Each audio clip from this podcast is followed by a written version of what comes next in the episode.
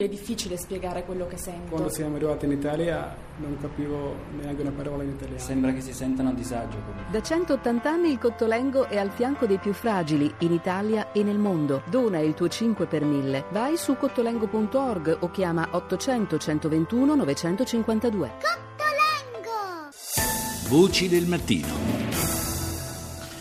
Parliamo adesso di pesticidi e, sostanze che insomma, da sempre gli ambientalisti indicano come pericolose. E in particolare in questi giorni si sta parlando di un prodotto di grande diffusione, il suo nome diciamo così commerciale Roundup, il, in pratica eh, si tratta del glifosato che eh, viene messo, è stato messo sotto accusa dall'istituto dall'agenzia scusate, internazionale per la ricerca sul cancro che eh, lo sospetta di essere eh, un eh, agente cancerogeno. Ne parliamo con il direttore scientifico dell'Ufficio europeo dell'Organizzazione Mondiale della Sanità, Roberto Bertolini. Buongiorno.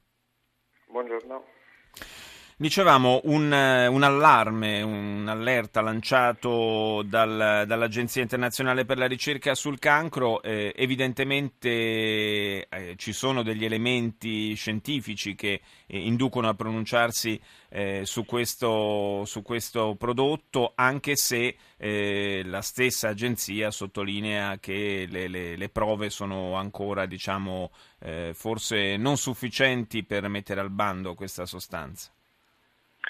Sì, diciamo che l'agenzia ha classificato la sostanza come probabile cancerogeno. Ora, queste classificazioni vengono effettuate sulla base di valutazioni complesse, basate su studi effettuati sull'uomo, su studi effettuati sugli animali e sui meccanismi diciamo, biologici che possono spiegare le, diciamo, il meccanismo attraverso cui si verificano questi effetti. Eh, si tratta appunto di un'evidenza ancora limitata mm. perché ci sono pochi studi che hanno, sostengono questa questa affermazione, ma eh, eh, sono studi validi, sono studi fatti eh, in maniera corretta, pubblicati su riviste autorevoli e pertanto devono essere tenuti in considerazione e devono pertanto produrre delle conseguenze, delle considerazioni di carattere generale. Anche perché si tratta di un erbicida che ha una diffusione enorme, se, se non ho capito male è probabilmente il più diffuso in assoluto. Sì, questo senz'altro è un problema, eh, una cosa che fa pensare. Ora bisogna sottolineare anche un altro fatto, cioè che un conto sono le classificazioni di carattere epidemiologico che noi facciamo e un conto sono decisioni che vengono prese dalle autorità regolatorie, eh, che sono quelle che poi decidono se eh, una sostanza deve essere bandita o meno o comunque ridotta nella sua utilizzazione e che sono appunto decisioni prese sulla base di una serie di considerazioni che tengono conto senz'altro delle evidenze scientifiche ma anche di altri fattori, quali per esempio la disponibilità di alternative, le conseguenze del, sul, del non uso, eh, le problematiche legate alla persistenza nell'ambiente, eccetera, eccetera. Quindi diciamo noi facciamo una valutazione scientifica sulla base delle evidenze legate agli studi epidemiologici, agli studi in laboratorio e poi queste evidenze vanno valutate l'attività regolatoria in un ambito più ampio. Però in, eh, verrebbe così spontaneamente da, da osservare che la, la, salute delle persone dovrebbe avere la precedenza in queste considerazioni. Assolutamente, assolutamente. Questo è senz'altro una considerazione da fare, però c'è da dire che eh, bisogna anche poi valutare eh, l'insieme delle, delle, condizioni in cui eh, le sostanze vengono, vengono dire, utilizzate.